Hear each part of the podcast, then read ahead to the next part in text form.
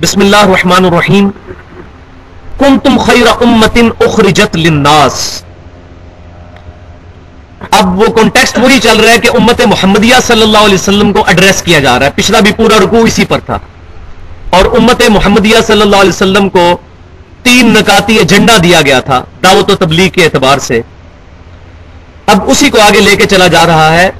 اے امت محمدیہ صلی اللہ علیہ وسلم کن تم خیر امتن اخرجت للناس۔ تم سب سے بہترین امت ہو جو لوگوں کے لیے نکالے گئے ہو۔ تمہارا مقصد لوگوں کے لیے نکلنا ہے اور وہ کیا نکلنا ہے؟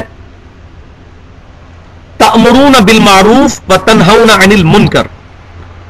تم نیکی کا حکم دیتے ہو اور برائی سے روکتے ہو۔ وَتُؤْمِنُونَ بِاللَّهِ اور اللہ پر ایمان لاتے ہو۔ اللہ پر ایمان کو سیکنڈری جگہ پر ایڈریس کیا گیا۔ پرائمری طور پر دو چیزیں۔ تم نیکی کا حکم دیتے ہو اور برائی سے روکتے ہو۔ اور اللہ پر ایمان لاتے ہو۔ کیا مطلب؟ کہ اللہ پر ایمان کا تقاضا ہے کہ نیکی کا حکم دو اور برائی سے منع کرو۔ جس کا ایمان اللہ پر مضبوط ہوگا، وہ شیطان کو ننگا نہیں ناچنے دے گا۔ وہ کہے گا اپنے ہاتھ سے روک سکے گا تو ہاتھ سے برائی کو روکے گا، نہیں تو زبان سے ضرور روکے گا، اور اگر بالکل کمزور ایمان والا ہوا تو دل میں ضرور برا جانے گا۔ لیکن ذالک اضعف الایمان۔ نبی صلی اللہ علیہ وسلم فرمایا، یہ ایمان کا کمزور ترین درجہ ہے کہ دل میں برا سمجھو۔ صحیح مسلم میں حدیث ہے۔ تو اس امت کی خوبی کیا ہے؟ نیکی کا حکم دیتے ہیں، برائی سے روکتے ہیں اور اللہ پر ایمان لاتے ہیں۔ جیسا کہ ایمان لانے کا حق ہے۔ کیونکہ جو اللہ پر ایمان لائے گا، اس کی حمیت اللہ کے لیے ہوگی۔ والذین آمنوا اشد حبا للہ ایمان والے شدید ترین اللہ سے محبت رکھتے ہیں۔ جس کی محبت اپنے رب کے ساتھ ہوگی، وہ اپنے رب کی نافرمانیاں دیکھ نہیں سکے گا۔ کوشش کر کے روکے گا۔ تو امر مل معروف و نہیں انل منکر اس کے اوپر میں نے پچھلی دفعہ بھی تھوڑا سا ایڈریس کیا تھا، لیکن اب میں اس کو ڈیٹیل کے ساتھ تھوڑا ایڈریس کرتا ہوں۔ چار حدیثیں اس کانٹیکس میں میں بیان کروں گا۔ پہلی حدیث صحیح بخاری سے ہے۔ صحیح بخاری میں امام کائنات صلی اللہ علیہ وسلم کی حدیث موجود ہے۔ آپ صلی اللہ علیہ وسلم نے نیکی کی دعوت کرنے والے اور برائی سے روکنے والوں کی مثال بیان فرمائی۔ آپ صلی اللہ علیہ وسلم نے ارشاد فرمایا کہ کچھ لوگ دریا کے سفر پر نکلے۔ اور وہ ایک کشتی میں سوار ہوئے، جس کشتی کی دو منزلیں۔ اب انہوں نے آپس میں کورا ڈالا، کورا اندازی کی بیلٹنگ کی۔ تو کچھ لوگوں کا نام اوپر والی منزل کے لیے نکلا، کچھ لوگوں کا نام نیچے والی منزل کے لیے نکلا۔ اب دونوں کشتی پہ جب سوار ہوئے تو کچھ لوگ اوپر کی منزل میں چلے گئے، کچھ نیچے کی منزل لیکن پانی کا بندوبست اوپر والی منزل میں تھا۔ تو نیچے والے لوگ پانی حاصل کرنے کے لیے اوپر والی منزل پہ جایا کرتے تھے۔ لیکن کچھ وقت گزرنے کے بعد ان کو یہ احساس ہوا کہ ہمارے لیے سیڑھیاں چڑھنا اور بار بار اوپر جانا بڑا مشکل ہے۔ تو انہوں نے کشتی کے پیندے میں سوراخ کرنا شروع کر دیا کہ اوپر جانے کی کیا ضرورت ہے؟ پانی تو نیچے موجود ہے۔ سمندر کا پانی اور کشتی میں سوراخ کر کے پانی یہیں سے نکال لیتے ہیں۔ آپ صلی اللہ علیہ وسلم نے اس بات پر اشاد فرمایا کہ اب اگر اوپر والی منزل والے لوگ نیچے والے لوگوں کو روکتے ہیں کہ وہ کشتی میں سوراخ نہ کریں، خود بھی بچیں گے، ان کو بھی بچا لیں گے۔ اور اگر ان کو نہیں روکتے اور کہتے ہیں یہ تو اپنی منزل میں سوراخ کر رہے ہیں، ان کو کرنے دیں، ہمیں کیا فرق پڑتا ہے؟ تو وہ خود بھی غرق ہوں گے اور وہ بھی غرق ہوں گے۔ یہ صحیح بخاری میں نبی صلی اللہ علیہ وسلم نے نیکی کی دعوت اور برائی سے روکنے کی مثال بیان فرمائی کہ جو لوگ نیکی کی دعوت نہیں کرتے، ان کی مثال اسی اوپر کی منزل والے لوگوں کی طرح ہے۔ کہ وہ کہہ رہے ہیں تو اپنی نچلی منزل میں سوراخ کر رہے ہیں، ہمیں کیا فرق پڑتا ہے؟ لیکن کیا ہوگا؟ جب وہ کشتی میں سوراخ ہوگا، پانی کشتی میں داخل ہوگا، اوپر والے بھی ڈوبیں گے، نیچے والے بھی۔ پھر ان میں فرق نہیں ہوگا کہ سوراخ تو نیچے والوں نے کیا تھا، اوپر والے کیوں غرق ہوئے؟ بالکل اسی طرح جو نیکی کی دعوت نہیں کریں گے، وہ اوپر کی منزل والے لوگ ہیں۔ اور نیچے وہ لوگ ہیں جو کہ برائی کر رہے ہیں۔ اوپر والوں پر لازمی ہے کہ وہ نیچے والوں کو روکیں۔ تو یہ نبی صلی اللہ علیہ وسلم نے نیکی کی دعوت اور برائی سے روکنے کے کو ایک مثال سے بیان فرمایا۔ دوسری حدیث صحیح مسلم میں ہے۔ امام کائنات صلی اللہ علیہ وسلم نے فرمایا کہ مومن کی نشانیاں بیان فرماتے ہوئے آپ صلی اللہ علیہ وسلم نے شاد فرمایا کہ جب بھی کوئی برائی دیکھو، اس کو اپنے ہاتھ سے روکو۔ اگر اس پر طاقت طاقت نہ رکھتے ہو، تو اپنی زبان سے روکو۔ اور اگر اپنی زبان سے بھی نہیں روک سکتے، تو کم از کم دل میں برا جانو۔ لیکن فرمایا، ذالک اضعف الایمان، یہ ضعیف ترین درجہ ہے ایمان کا۔ اس کے بعد تو ایمان ہے ہی نہیں ہے۔ کمزور ترین درجہ۔ ایک باریک سا رشتہ ہے ایمان کے ساتھ، اور وہ ٹوٹ جائے گا۔ ظاہر ہے کہ جو اللہ کی حدوں پر جائے گا تو وہ حد کراس بھی کر جائے گا۔ اس سے پیچھے رہنا ہے، کم از کم زبان سے ضرور برا کہنا ہے۔ شیطان کو گونگا ناچنے، گونگے شیطان نہیں بننا کہ شیطان ناچتا رہے اور ہم گونگے شیطان بن کے اس کو انڈورس کرتے رہے ضرور روکنا ہے۔ نیکی کی دعوت ضرور کرنی ہے، برائی سے ضرور روکنا ہے۔ تو فرمایا آپ صلی اللہ علیہ وسلم نے، کمزور ترین درجہ یہ ہے کہ تم دل میں اس کو برا سمجھو۔ کمزور ترین درجہ۔ تیسری حدیث صحیح بخاری اور صحیح مسلم کی متفق علیہ حدیث ہے۔ امام کائنات صلی اللہ علیہ وسلم نے ارشاد فرمایا کہ قیامت والے دن دوزخ میں اب یہ دعوت کے حوالے سے ایک بہت بڑی چیز ہے، جو قرآن پاک میں سورہ اصف کی آیت نمبر دو میں ارشاد ہوئی۔ لما تقولون ما لا تفعلون۔ اے ایمان والو، لوگوں کو وہ کیوں کہتے ہو جو خود نہیں کرتے؟ دوسروں کو تو وسیعت کر رہے ہو نیکی کے کام کی خود اس پر عمل نہیں کر رہے۔ لوگوں کو تو برائی سے روک رہے اور خود نہیں روک رہے۔ یہ منافقانہ کردار جو ہے، اس کو قرآن میں ایڈریس کیا گیا۔ تو نیکی کی دعوت کے حوالے سے یہ حدیث بخاری اور مسلم کی ذہن میں رکھیں۔ آپ صلی اللہ علیہ وسلم نے ارشاد فرمایا، قیامت والے دن دوزخ کے اندر جو لوگ اوروں کو نیکی کی دعوت دیتے تھے اور برائی سے روکتے تھے، لیکن خود نہیں روکتے، رکتے تھے اور نہ خود نیکی پر عمل کرتے تھے، ان کی انتڑیاں آگ کی بنا دی جائیں گی اور وہ اپنی انتڑیوں کے گرد دوزخ کے اندر چکر لگائیں گے، جس طرح کے گدا چکر لگاتا ہے، یا ہمارے اس کلچر کے اندر کولو کا بیل جو ہے پانی نکالنے کے لیے چکر لگاتا ہے۔ عرب کے کلچر کے اندر گدے کو وہ چکر لگوایا کرتے تھے، پانی نکالنے کے لیے یا اس طریقے سے گندم کو الگ کرنے کے لیے سٹے سے۔ تو آپ صلی اللہ علیہ وسلم فرمایا کہ اس شخص کی مثال جو خود نیکی کی دعوت لوگوں کو دیتا ہے اور برائی سے روکتا ہے، لیکن خود اس پر عمل نہیں کرتا اس کی انتڑیاں آگ کی بنا دی جائیں گی، وہ اپنی انتڑیوں کے گرد چکر کاٹے گا۔ بولے آزب اللہ تعالیٰ۔ اور سارے دوست کی اس کے گرد جمع ہو کر پوچھیں گے کہ بھائی صاحب، آپ تو بہت بڑے مولانا صاحب تھے، بڑے شیخ الحدیث، شیخ القرآن تھے۔ آپ تو جمعے کے خطبے میں بڑے اچھے واز کیا کرتے تھے۔ آپ دو میں کیوں پہنچ گئے؟ تو وہ مولانا صاحب کہیں گے یا جو بھی، وہ کہیں گے کہ افسوس، ہم وہ کہا کرتے تھے جس پہ خود عمل نہیں کیا کرتے۔ تھے اس وجہ سے ہم دو میں پہنچ گئے۔ تو میرے استاد فرمایا کرتے تھے، ڈاکٹر اسرار صاحب، اللہ تعالیٰ ان کی غلطیاں معاف کرے اور نیکیوں کا ان کو اجر عطا فرمائے کہ دنیا میں بڑی بڑی جماعتوں کے لیڈر ہیں جن کو لوگ بڑی عزت دیتے ہیں اور قیامت والے دن ان کی مٹی پلید ہو رہی ہوگی۔ کیونکہ عزت تو دنیا کی نظر میں ہے۔ دنیا ہاتھ بھی چومتی ہوگی، دنیا پاؤں بھی چومتی ہوگی۔ دنیا ایک ان کے حکم کے اوپر اپنی دولت بھی لٹا دیتی ہوگی، اپنی عزت بھی لٹا دیتی ہوگی۔ لیکن آخرت میں اللہ کے حضور زیرو۔ بولے باللہ۔ اور چوتھی حدیث اس کانٹیکسٹ میں جامعہ ترمزی میں حدیث ہے، امام کائنات صلی اللہ علیہ وسلم نے ارشاد فرمایا، اللہ کی قسم، اس اللہ کی قسم جس کے قبضہ قدرت میں میری جان ہے کہ تم ضرور نیکی کی دعوت کرو اور ضرور برائی سے روکو، ورنہ اللہ کا عذاب تمہیں بھی آ گھیرے گا۔ اور تم لوگ دعا کرو گے، اللہ تمہاری دعائیں قبول نہیں کرے گا۔ پھر اللہ تعالیٰ اس میں فرق نہیں کرے گا کہ کوئی نیک ہے یا بد ہے۔ جو برائی سے نہیں روکے گا، وہ اس کا حصہ ہوگا۔ بولے آغب اللہ تو نیکی کی دعوت فرض ہے۔ جنت میں جانے کے لیے کم از کم چار شرطیں ہیں، بینچ مارک چار شرطیں۔ سورت الاثر میں بیان ہوئی ہیں۔ ولاسر ان انسان الفی خسر۔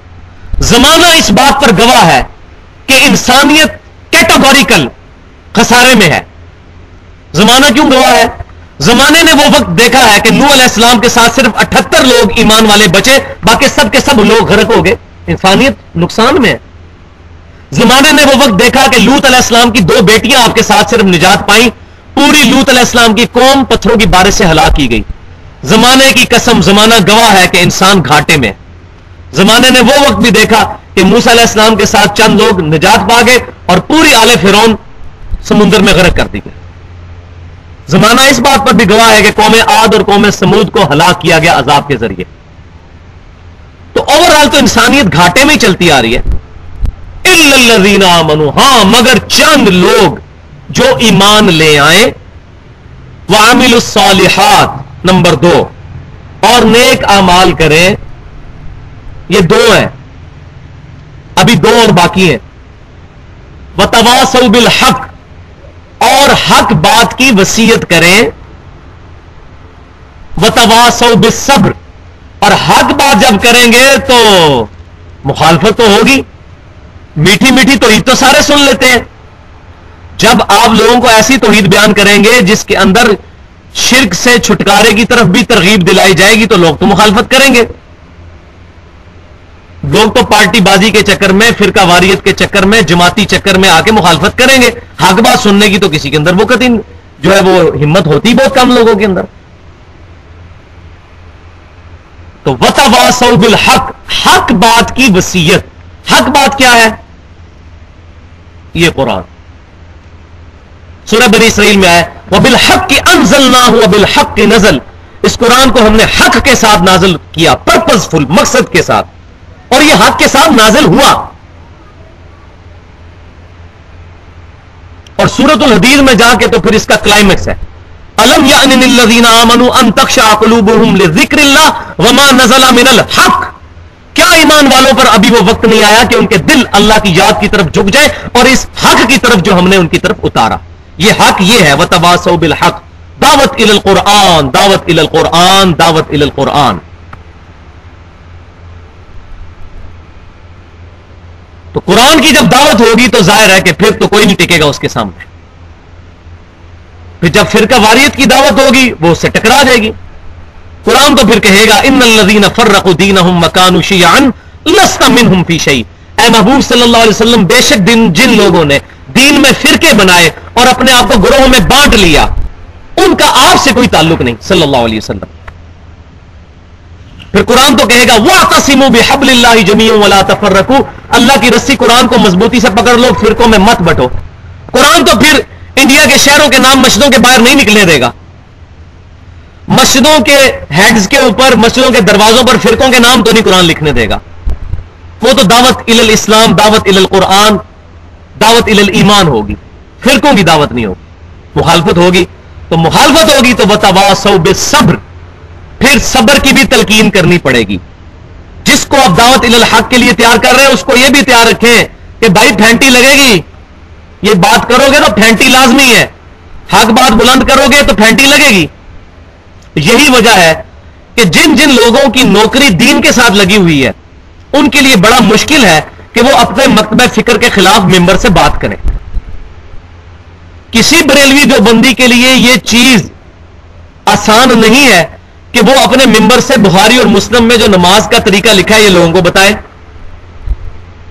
کسی علیہ حدیث کے لیے یہ بات آسان نہیں ہے کہ وہ ممبر رسول سے یہ بات بتائے کہ نبی صلی اللہ علیہ وسلم سر ڈھانپ کے نماز پڑھا کرتے تھے۔ سر ڈھانپ کے نماز پڑھنا سنت ہے۔ بغیر سر ڈھانپے نماز تو ہو جاتی ہے، لیکن خلاف سنت ہے۔ وہ تو داڑھی کے بغیر بھی نماز ہو جاتی ہے۔ لیکن آپ صلی اللہ علیہ وسلم کا عمومی عمل سر ڈھانپ کے نماز پڑھنا ہے۔ پتا اس کو بھی ہے۔ لیکن وہ یہ بات کریں گا لوگ اس کو پتہ نہیں کیا ہو گیا۔ اسی طریقے سے اگر کوئی شیعہ اور رافضی ممبر رسول پہ یہ بات کرنا شروع کر دے کہ بھائیوں کیا پدی کیا پدی کا شوربہ؟ ہم چودہ سو سال بعد صحابہ اکرام علی مردوان کے بارے میں جو بکواس کرتے ہیں، ہمیں اپنی زبانیں بند کرنی چاہیے۔ ہم کون ہوتے ہیں صحابہ اکرام کے بارے میں اس طرح کی اوٹ پٹانگ باتیں کرنے والے؟ ہمیں اپنے ماں باپ کی، اپنے گھر والوں کی فکر کرنی چاہیے، اپنے رشتہ داروں کی کہ ہم صحابہ اکرام پر فتوے لگا رہے ہیں۔ کہ وہ سارے کے سارے بےمان ہو گئے تھے ناؤز باللہ من ذالک۔ تو جب یہ ممبر سے بات کرے گا، اس کی پھینٹی لگے گی۔ کون سنے گا؟ ہاں جو کسی مقدم فکر کو پریزنٹ نہیں کرتا ہوگا، وہ تو قرآن پاک سے اور سنت سے صحیح بات جو ہے، حق بات لوگوں تک پہنچا دے گا۔ تو یہ بڑا مشکل کام ہے۔ تو اس آیت کے اوپر پچھلی دفعہ مجھے پروفیسر صاحب نے بھی کہا تھا کہ آپ اس کو ایڈریس کریں ڈیٹیل کے ساتھ، تو میں نے اس کو آج بھی ڈیٹیل کے ساتھ کن تم خیر امت اخرجت للناس، تم بہترین امت ہو جو لوگوں کے نفع کے لیے نکالی گئی ہو۔ کیوں؟ کہ اب انبیاء کرام کا سلسلہ مکمل ہو چکا، ختم نبوت اپنے آخری درجے میں ہو چکی۔ اب کسی نبی نے بھی دعوت و تبلیغ کے لیے دنیا میں نہیں آنا۔ اب پوری کی پوری امت یہ دائی امت ہے جو انبیاء والا کام کرے گی قیامت تک کے لیے۔ اور یہ آپشنل نہیں ہے آبلیگیشن یہ۔ Obligation it is an obligation on each مسلم، ہر مسلمان پہ یہ فرض ہے کہ اس نے دعوت کا کام کرنا ہے۔ تو یہ جن لوگوں کو یہ ہے کہ اپنی داڑھی پگڑیاں رکھ لو شلوارے ٹکنا سے اوپر کر لو، جنت میں چلے جاؤ گے۔ چار شرطیں کم از کم۔ الزین آمن وامل الصالحات و تباسو بالحق۔ حق بات کی تبلیغ و تباسو بالصبر اور صبر کی تبلیغ۔ اور ظاہر تبلیغ کرنی تو خود بھی صبر کرنا۔ یہ چار شرطیں ہیں کم از کم انسانیت کو گھاٹے سے نکالنے کے لیے۔ تو تم سب سے بہترین امت ہو جو لوگوں کے نفع کے لیے نکالی گئی ہو۔